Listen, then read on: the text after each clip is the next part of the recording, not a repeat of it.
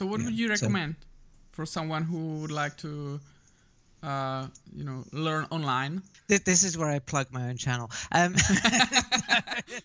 um, it, it, it is a- it is a big, it is a real big stumbling block, and I think this is why photography is in this kind of odd place at the moment. That the people who who have this kind of knowledge and this experience to share don't really understand the the, the, the modern digital world.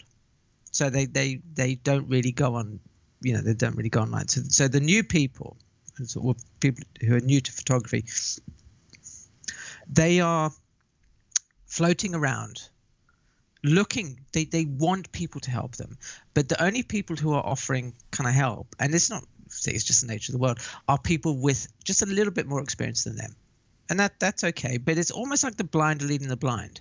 And and one of the reasons that I started the photographic guides because I you know wanted to share the knowledge and experience and then give people some direction. And and it was something I struggled with for a long time is how to replicate this idea of that environment that I had at photo school that where there was a lecturer who's the impartial person. They he doesn't want us to all look take photographs like like him Like him? you Yeah. know yeah he he wants you to express your own thing to grow and to to, to learn um so so that was useful having a bunch of people want to learn but being guided in our own individual paths by somebody who had the experience to do so and and and i i I don't know if there's there's a, any place that that really exists online. So so that's why I kind of thought I need somewhere where we can have discussions, you know, like like a face to face thing. And and fortunately, technology has come on, so we can actually do this. So you can talk to people all around the world, and where somebody's not selling Lightroom presets, that they're not selling filters. They're not saying take your pictures and make them look like mine. That that that you could sit there and be in an environment where if you want to like who's your favorite photographer for example My favorite photographer. yeah So what I do is uh, street photography, yeah and uh, it depends. Like basically, when you start with street photography, you uh, encounter uh, the great masters like Henri Cartier-Bresson or Yeah. uh, Elliott Erwitt, and then I guess it uh, tends to more go if you like color or black and white. So, for example, my favorite color photographer is uh, Harry Gruyaert. yeah yeah uh, yeah From from Belgium.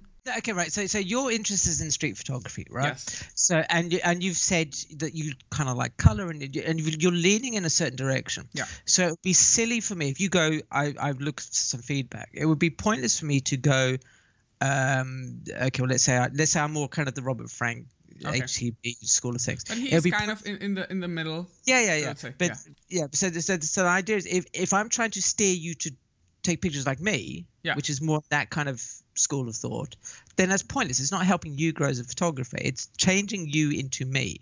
So what what we need to do is to have honest feedback that says, okay, well, you're trying to do some layering like Alex Webb, for example. And I keep saying that. Um, his images are stuck in my head for some reason. um, okay that so this is kind of where i see so have you considered this? This is what you could have tried maybe if we took a step to the left here and this guy you know and so that's kind of proper critique as opposed to uh, it doesn't work because it does, it's not like i would photograph it.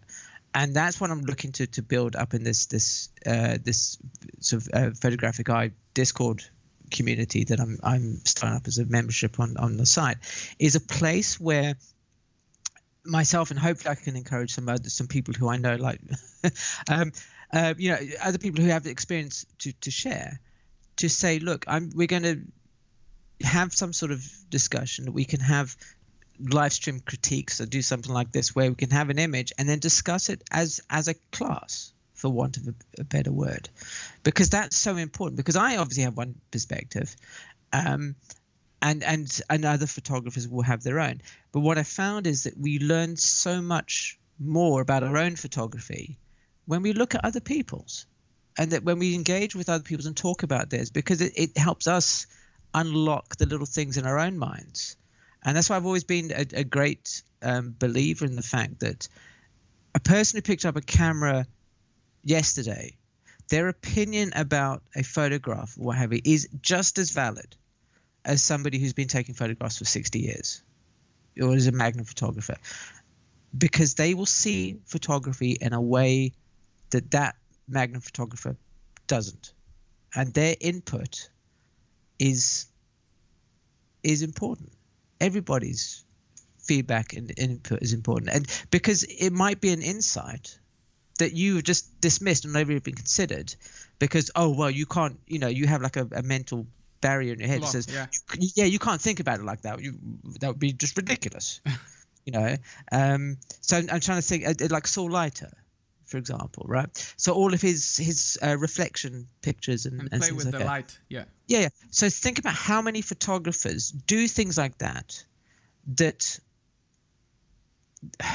somebody probably said you can't do that or you're not supposed to do that or whatever. So if if we all followed those rules, if we all stuck rigidly to these these these ideas of what is acceptable, what isn't, then then our lives will just be, well, our photography will just be so dull. It'll be so boring because nobody ever experiments. Nobody ever pushes the boundary of the medium and, and see what's possible. Thank you very much for listening to this episode. If you would like to listen to the full interview, you can find the link in the description. I would be also very grateful if you could give this podcast 5 star rating and a review. Thank you very much.